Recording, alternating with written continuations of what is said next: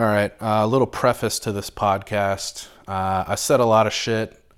I used a lot of acronyms and I used a lot of words, uh, which were pointed out to me after the fact. So, just to give some clarity before you listen to just uh, audio only listeners, um, I'll just go over a few things so that way you kind of know what I'm talking about while I'm talking about it. When I say EW, I mean electronic warfare. That's like radio jamming and things like that. Uh, when I say grad, we're talking about uh, a rocket launcher basically. Pions is like a giant artillery. Op tempo is operation tempo. That's basically how often we're conducting missions. Uh, escalation dominance is a little bit of a longer explanation, but in short, uh, that's firepower that's level above yours. So if I'm shooting you with a rifle and you start shooting a tank at me, that would be escalation dominance. Uh, a T 72 is a model of a tank. A Stinger missile, it's a surface to air missile. Usually it's like anti aircraft. That's what you shoot at uh, helicopters, stuff like that. Uh, ATAK, that's a cell phone app for like enemy targeting, mapping, data sharing, things like that. HIMARS is a like a rocket artillery system. Uh, it's probably the, one of the hottest topics in the whole Ukraine-Russian war. Uh, M777 is a 150 millimeter artillery, so it shoots out of what looks like a cannon, very accurate. Um, and Cordon is uh, securing a specific area. Uh, I've got a couple more, like a JDAM. Um, that's an air to surface guided bomb.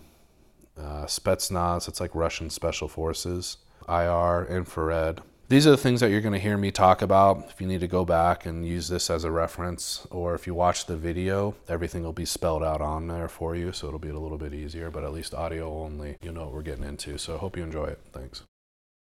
I've got a nice little informative piece uh, for the uninformed who uh, really enjoy speaking about things that uh, maybe they don't know about entirely. Um, but first, kind of address uh, some of the help I've got going to Ukraine. I mean, getting there, coming back while I was there, and kind of, uh, I don't know, the community around that. And uh, if anyone knows me personally, knows, you know, I, I grew up in hardcore. I met, you know, my ex wife and the mother of my kids, you know, over 20 years ago going to shows and stuff like that. So uh, that whole community is pretty much my entire, all of my best friends, everyone I know, uh, is based on that. And uh, you know, getting over to Ukraine, actually, my one of my great friends, Dan Seeley from world famous King Nine, uh, linked me up with somebody in Poland. Flew over to Poland, uh, got there. I won't name his name because I don't know if he's okay with it or not. Stayed with them for four days and hung out with a bulldog and uh, did a little sightseeing in Poland before uh, somebody who was in the Ukrainian military in 2014 15 picked me up in Poland. This was in April 22 uh, and brought me over there. You know, when I was over there, uh, met more dudes in hardcore who ended up helping us register our truck, who showed us around kind of the ins and outs.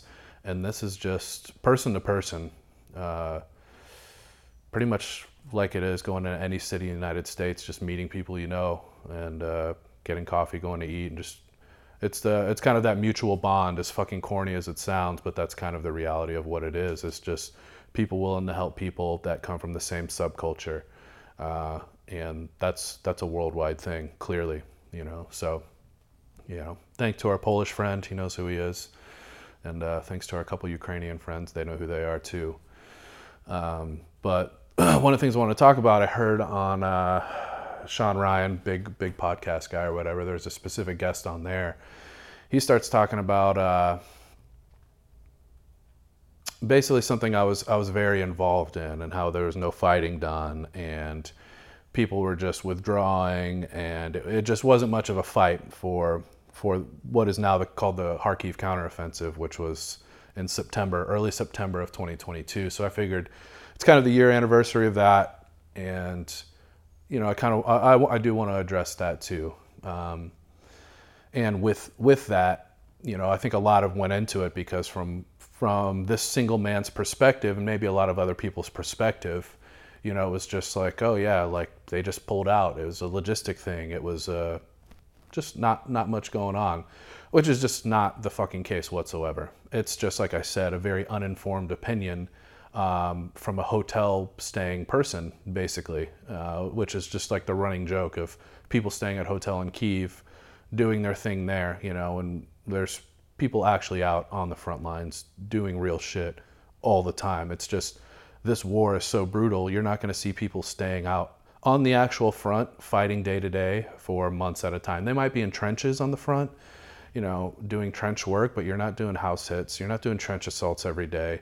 You're not doing village assaults every single day. That's just that op tempo is not real uh, in, the, in this type of war, and it's not comparable. And that's from I've been to Afghanistan. I spent a year there. You know, I was an infantryman there.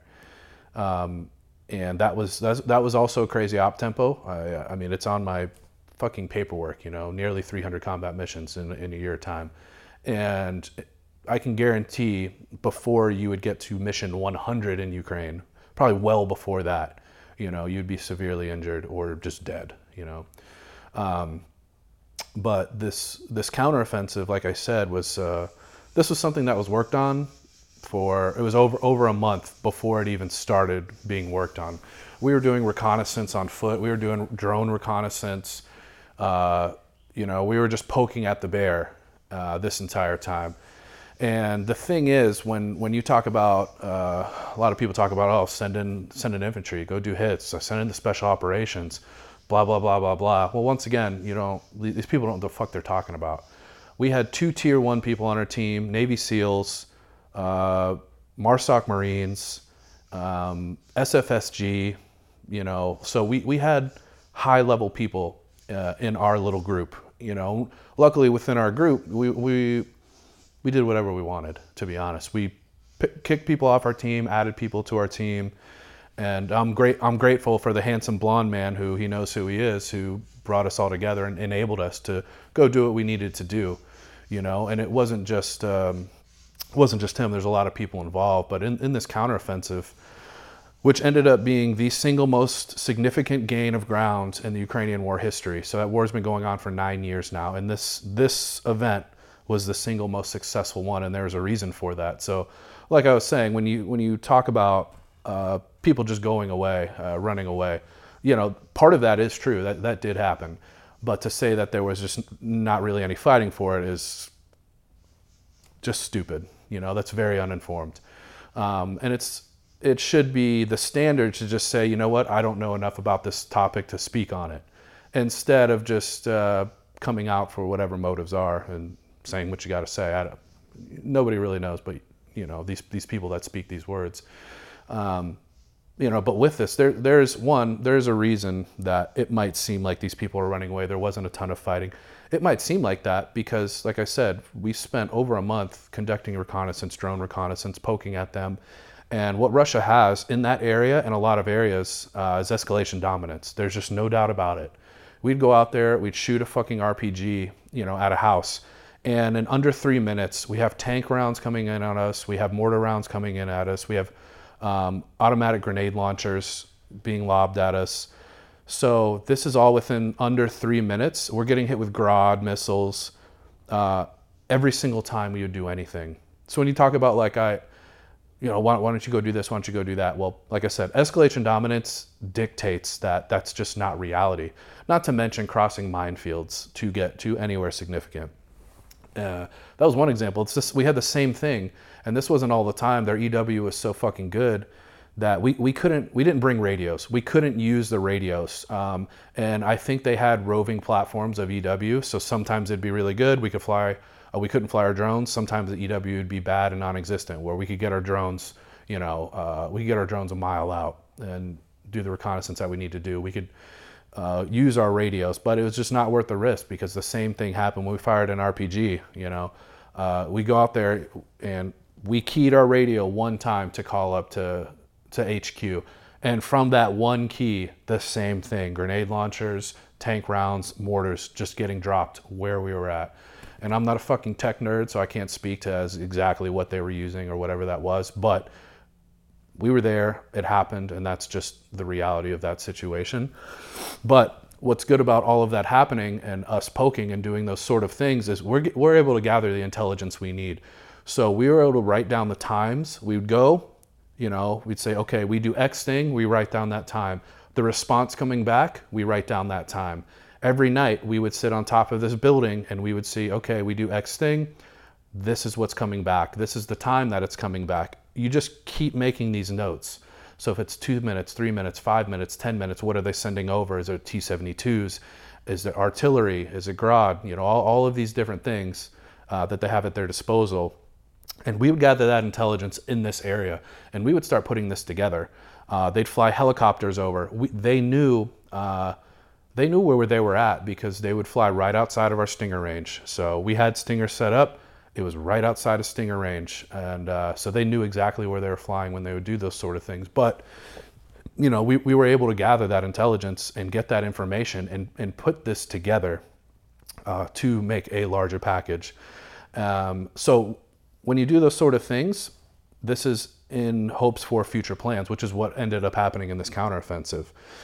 So we started sending uh, within the last month or so, we started sending drones out. We were there every single fucking day um, on the front lines. And this building that we were staying at uh, in Kharkiv, this is not, not exaggeration, and anyone who's there will, will verify. We got hit five to eight times every single day we were there with just an assortment of whatever they felt like firing at us. And because there would be times we ran out of mortars, so we, we couldn't counter with anything. So we just sit there and fucking take it day after day after day after day because like I said with escalation dominance they knew they had the trump card. They know we would step foot in the forest and they could launch whatever they wanted at us because they had it's it almost seemed wasteful the amount uh, of indirect fire and tank rounds and things like that that we were getting.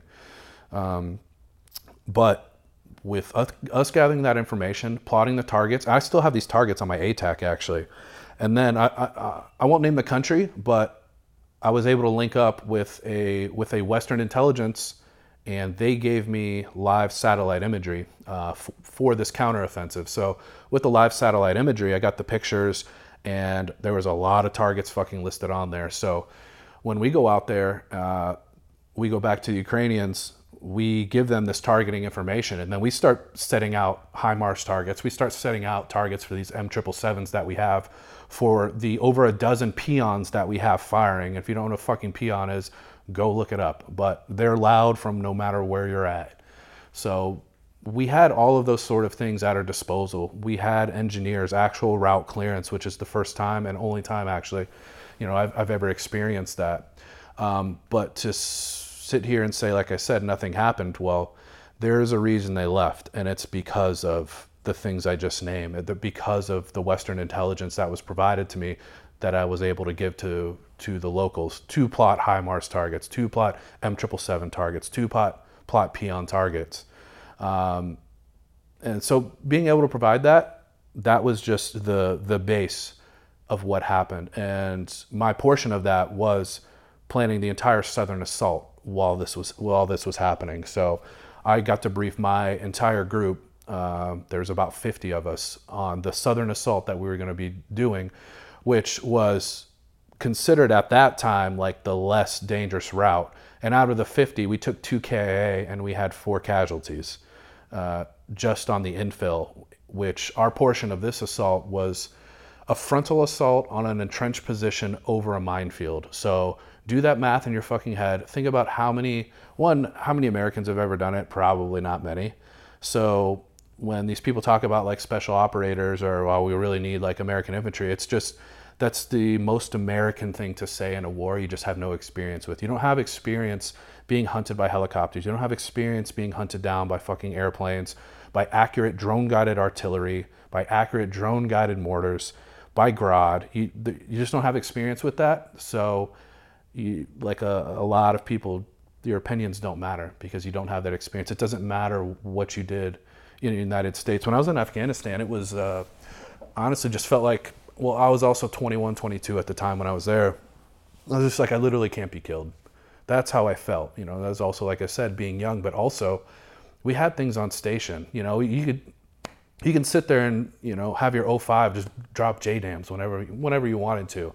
A single sniper in the mountains You know, you're drop, you're sending planes on them, uh, and that's just how America does things, and we, we don't have that to go and say we, you know, we need to hit these houses, do this and that. It's the same thing.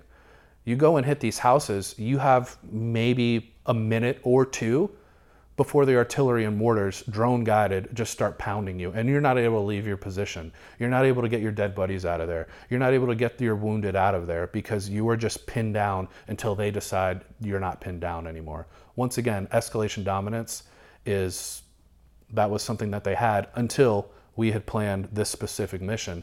And the specific mission, going back to kind of where I originally started with uh, the people in this this hard hardcore community and like a, a, lot of people close to me and things that mean a lot to me.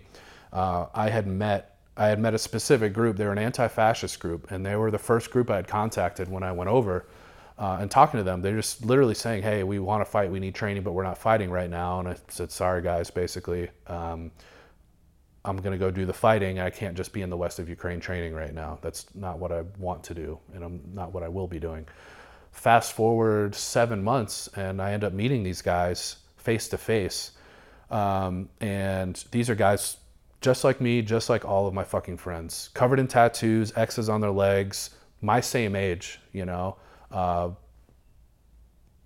they're, they're just the same type of guys. So their portion of uh, this Kharkiv counteroffensive was a three mile long cordon. So they were going to hold this three mile line base. It was a more more of a wedge position. Uh, so they're going to hold this three miles, and I asked them, okay, how many guys do you have? They're like, oh, we have 60 guys. Okay, how many have seen combat? Two. So out of 60 guys, like I said, uh, think about your best friends in hardcore and music or whatever in general. Think about if you have 60 people that will go out and fight in an actual war with you because your your friends and family are being killed, and there's in reality maybe not a lot of those. But these guys went and fucking did it. So I said, okay, two guys have seen combat before. That sucks. Uh, you know, what type of weaponry do you have? You know, have you guys been training? What's this and that? And they had they had a British guy that was training, uh, helping them train up for this type of thing. Um, and then from there, you know, they have one machine gun, they have three RPGs, and it's just straight out like that is that's not enough for a cordon. That's not enough for for what you're trying to do because they were they were deep they were deep in the position where it needed to be. This area hadn't even been cleared of Russians.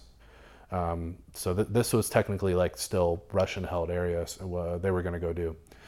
So meet them, go out there, eventually meet them another two or three times. I have my ATAK pulled up, like I said, because I had already been gathering the intelligence, plotting the targets, putting all the danger areas and the avenues of approach for Russian tanks and things like that. So uh, I gave it to them, and in typical Ukrainian fashion, you know, their their leader was like, "Oh, I, I have all this already. Like, I, you're not showing me anything new." I was like, "Well, listen, man, you're cool, but uh, you don't have this because." I personally put this on ATAK because I saw with my own eyes and I conducted the reconnaissance myself. Like this is on there because of me, and nobody has this. And so we ended up like giving, exchanging intelligence um, because they had some stuff from the area too. But like I said, we had been working this area for over a month already before this counteroffensive even started. Uh, we ended up giving them machine guns. We ended up giving them more RPGs. Um, they gave us a few grenades that they had because they had a surplus of that. And just like sidebar with that, you know, it's you know, me, me and my friends who were over there, we talk about this basically like Grand Theft Auto is what it seemed like because we would show up places and we wouldn't have weapons sometimes. You know, when I first got there, we went out and, on a QRF with, I had no weapon, our leader had a rocket, and our medic had no weapon, you know. And that was one of the first QRF missions that, that we were on and it was just really like unhinged more than fucking anything. But then there'd be other times we show up, it's like out of a movie. A white van shows up, door slides open, and there's just machine guns, rockets, ammo, grenades, optics, anything you can name. And it's just, okay, yeah, take everything out of here. It's like, all right, cool. Like, where did this fucking come from? They're like, oh, we just grabbed it in Poland and drove it over. All right, nice. You know, so uh, there's stuff like that that was happening pretty frequently. You know, you could trade stuff, different things. I'm going off on a fucking tangent about fucking weapons trading, but um, so yeah, so we ended up exchanging that information with them, uh, things like that, and we go out, we do the mission, and so when this uh, when this guy talks about, like I said, no danger, no fighting for this, it's it's the most untrue thing. Like uh, we we had two KIA, four casualties, and they lost their leader um, on this mission on their cordon. They lost their leader. Uh, his name was Yuri, and uh, he was my age, hardcore dude, all of the same stuff. And I got luckily I, I was able to meet with him, um, give him all of all of the information I had, you know, in exchange. And these are just people fighting for their country, you know, hardcore dudes like anyone I know out there and walking the walk, you know, not just talking on the fucking internet about what they're going to do or what they would do, this and that.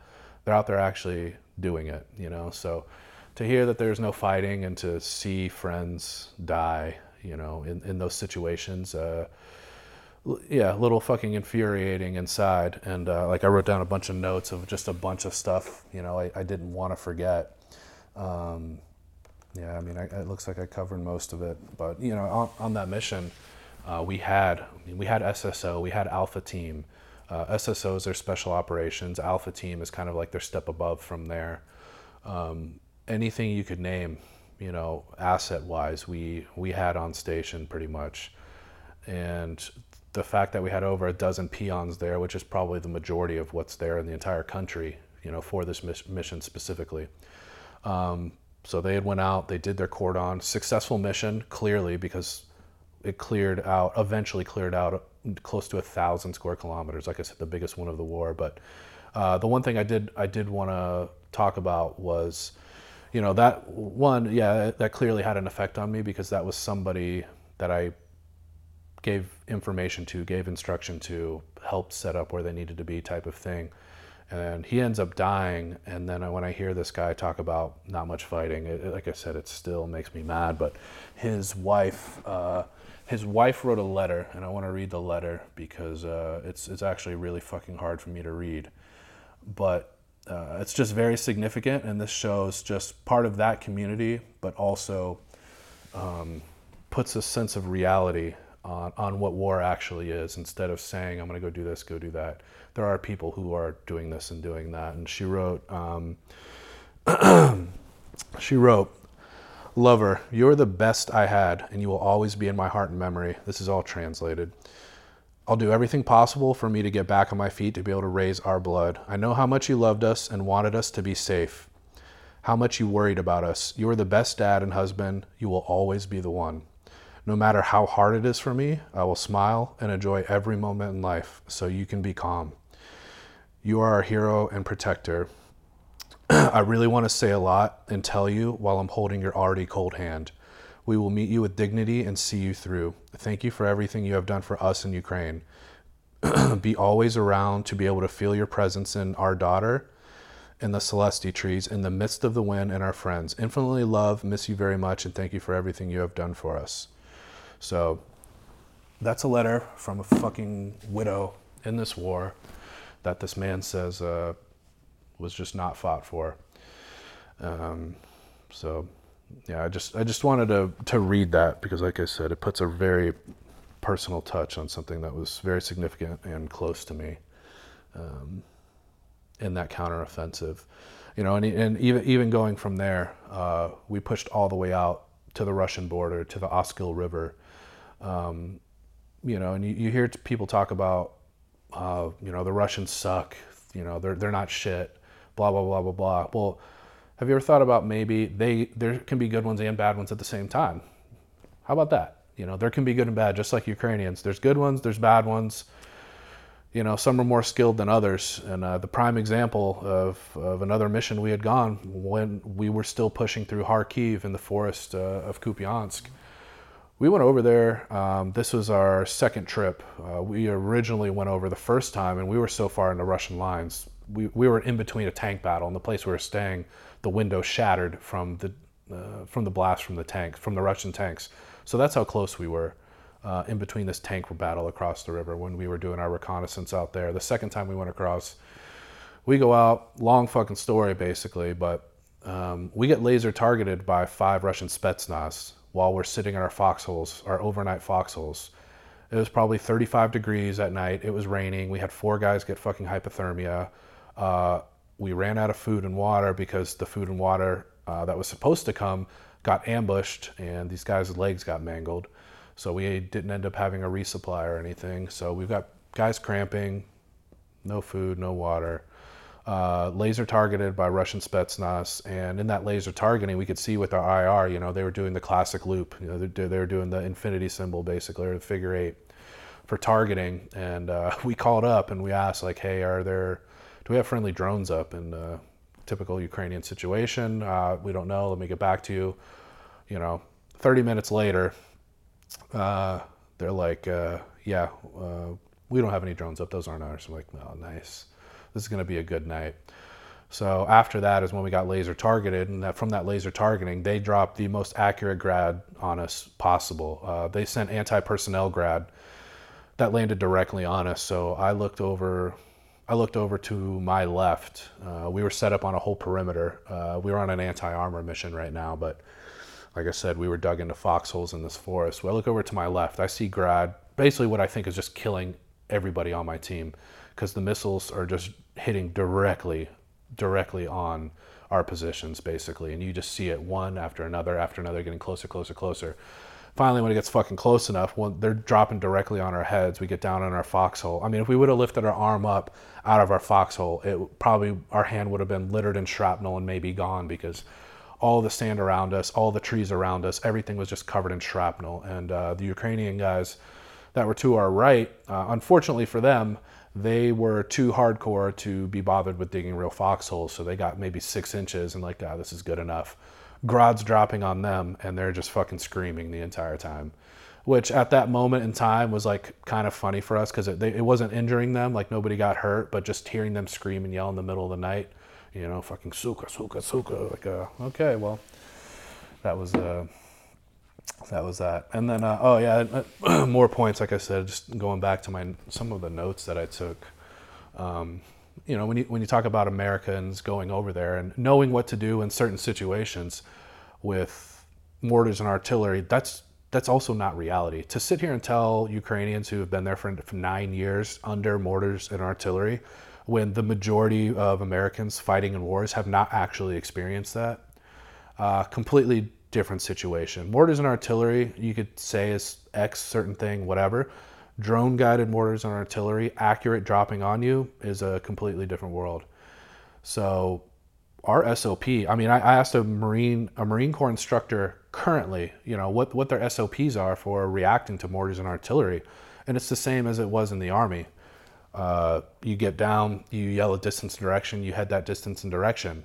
That's just still the stupidest thing to do. And that's just, you're going to end up getting killed that way too. And what you really need to do is find a fucking trench, find somewhere to get your head down at, or just get down wherever you're at because you can run wherever you want to. The drone is just going to follow you and continue dropping shit on you. And if you're running towards the enemy, that's even stupider, which is what the American SOP is right now. And then when you yell that distance direction, you go 400 meters and you stop, you get ace reports, you do this and that. Okay, fucking great. Now the drone is just going to drop, they're going to send the GPS coordinates again and drop more shit on you while you're stopped for fucking three minutes. And then everyone around you is going to die. That's the reality of American SOPs in this type of war. So, no, like uh, the majority of Americans don't know what to do in those situations. There's a wake up call for me, the tier one guys on our team, the SEALs on our team, all of these people from all these different backgrounds can I, I, I will say all agree it's it's nothing nothing that's been experienced before. So that was just a, a completely different different tactic, you know, that, that needs to be used. Um, uh,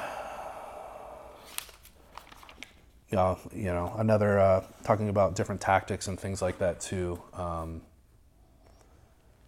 you know, there's different areas where you can do different things. You know, down down in the south, when we were there, there is no doing anything. There is no going in wood lines. There is no walking around. It's just drones, tanks, artillery. Uh, just, I mean, really heavy drone, everything. IR drones. We couldn't do any reconnaissance. We couldn't walk around anywhere. Um, nothing, nothing on foot at least. And even the EW is so good, you could barely send out drones anyway. In Kharkiv, we got a lot better freedom of movement, which allowed us to go, go do some patrols, go do some reconnaissance on foot, go do drone reconnaissance. a lot more successfully. Um, and then going back to kind of what I was talking about with the different skill levels of Russians, like yeah, some are trash. We captured some guys in Kupiansk, and they, I mean, five days ago they were at home eating fucking borscht with their family. You know, they had two days of training with their AKs. This is what they said when interrogated. Two days of training, they get sent to the front line. Three days later, they're captured by, they're captured by our guys, and they're, you know, they're bound and in a basement somewhere being interrogated. That was in five days. But when you go to places like Bakhmut, you know, where, uh, you know, most of the team is, well, just came back from recently, they're talking about the Russians there using their IR floodlights to wash out, wash out your night vision. So you, it, it becomes ineffective when it's just IR floods pointing at you the entire time. And then more accurate mortars and more accurate artillery uh, and real war fighters fighting. So to, like I said, to really sit here and say, why aren't they just pushed out of the country? Why aren't they this? Why aren't they that? Well, it's not exactly that easy. And to get to most of these fortified positions uh, is a fucking nightmare. You know, another prime example. You can revert back to our last episode where Bish, he's he's a fucking 25 years. He's an SAS operator, and what they did was hostage rescue. That whole hostage rescue mission, you know, that they did there's an 80% casualty rate. You know, on our team alone was over 100% casualty rate because people are getting wounded multiple times on this mission. So you're talking about somebody who is one of the best in the world. We and there was there was HIMARS on um, there was HIMARS pre-targeted, so we already had those set up, and they're still unable to breach the fortified positions that the, these Russians had. So they're not they're not punks everywhere you go. Some places they will be, some places they won't be you know. But to, to universally say these Ukrainians are better, Ukrainians are worse, Russians better, Russians worse, it can be both. They can be better some places, worse some places, and the inverse.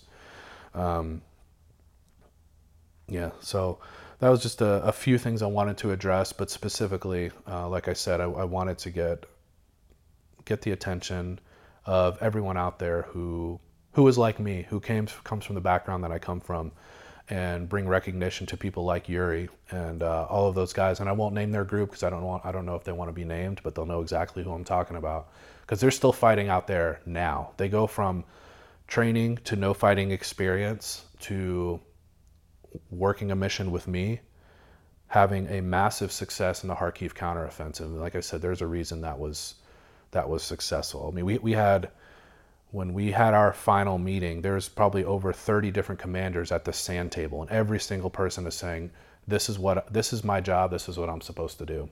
And if this doesn't work, this is what I'm supposed to do. And to be fair, this is the only time I'd ever experienced that in any Ukrainian planning because a lot of the times, really the majority of the time, we'd get two hour notice, 11 at night, hey, you need to be here at one o'clock. We're going to go do a village assault. And we go on there, soft skin vehicles, and just I don't know. It's like the wild west of bullshit. Basically, you go out there, nobody tells you what's going on. You're in these trucks, and you see white phosphorus coming down, and you know, just a, a small thought of like, oh, you know, white phosphorus isn't supposed to be used in wars. Well, it fucking is. Anti-personnel mines just laid out everywhere that are just not exploded. Which same thing. These clusters are not supposed to be there. Well, guess what? They are. Uh, and, and that's the reality. Uh, they'd say, yeah, there's, there's 200 guys coming. And we show up and there's 50. There's, oh yeah, we got 20 tanks. Oh, there's four. And this is how, this is how a lot of my friends have died in situations like these, how a lot of Ukrainians have died in situations like these. So it's a very proud moment in the counteroffensive to be able to say that that was successful. Everyone did what they were supposed to do, and there's a reason for that success. And, you know, like I said, thankfully for some Western intelligence with targeting and able to pass on those triple seven and HIMARS targets, we we made it a, big deal. So from from Balakleya, Ukraine, all the way to Kupiansk on the Oskil River and across the river, we were able to push through that entire area uh, and just stomp through the entire way. Um, going back to like Grand Theft Auto and like Wild West stuff, there'd be places, there'd be villages we would clear through on the way out there. Same thing. There's women, children, men crying. They're grateful that you're there because they're proud Ukrainian, but we'd get there and they'd tell us like oh if you go to this building you know it's just floor to ceiling with weapons and ammunition and this and that so of course you go and there's thermobaric rpgs from floor to ceiling 5000 square feet worth just floor to ceiling rpgs and you know we didn't have the vehicles or anything at the time, but I mean really, there's nothing stopping anyone from just taking as much as you want and then just going about your day. Go take it back to your room if you want to. Um, so it's really kind of crazy stuff like that. That was pretty common occurrence. But as somebody who was in it day to day with some of my closest friends, um, it's a little bit different than sitting in a Kiev hotel getting secondhand information when you're personally out there experiencing it, working side by side with these people in the mission planning stages. Um, in the mission planning stages with brigade level commanders doing those sort of things. And this isn't like fucking toot my own horn, but this is the reality of what actually happened.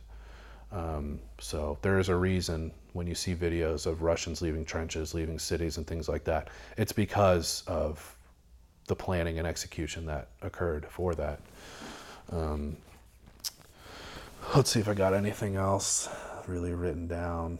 Uh, yeah, that's kind of uh, everything I wanted to everything I wanted to go over. Uh, I'm sure I'll get a bunch of crazy feedback from this, probably from uh, hopefully some good stuff you know, from a lot of people that I'm close with. And uh, yeah, and that's that for this story.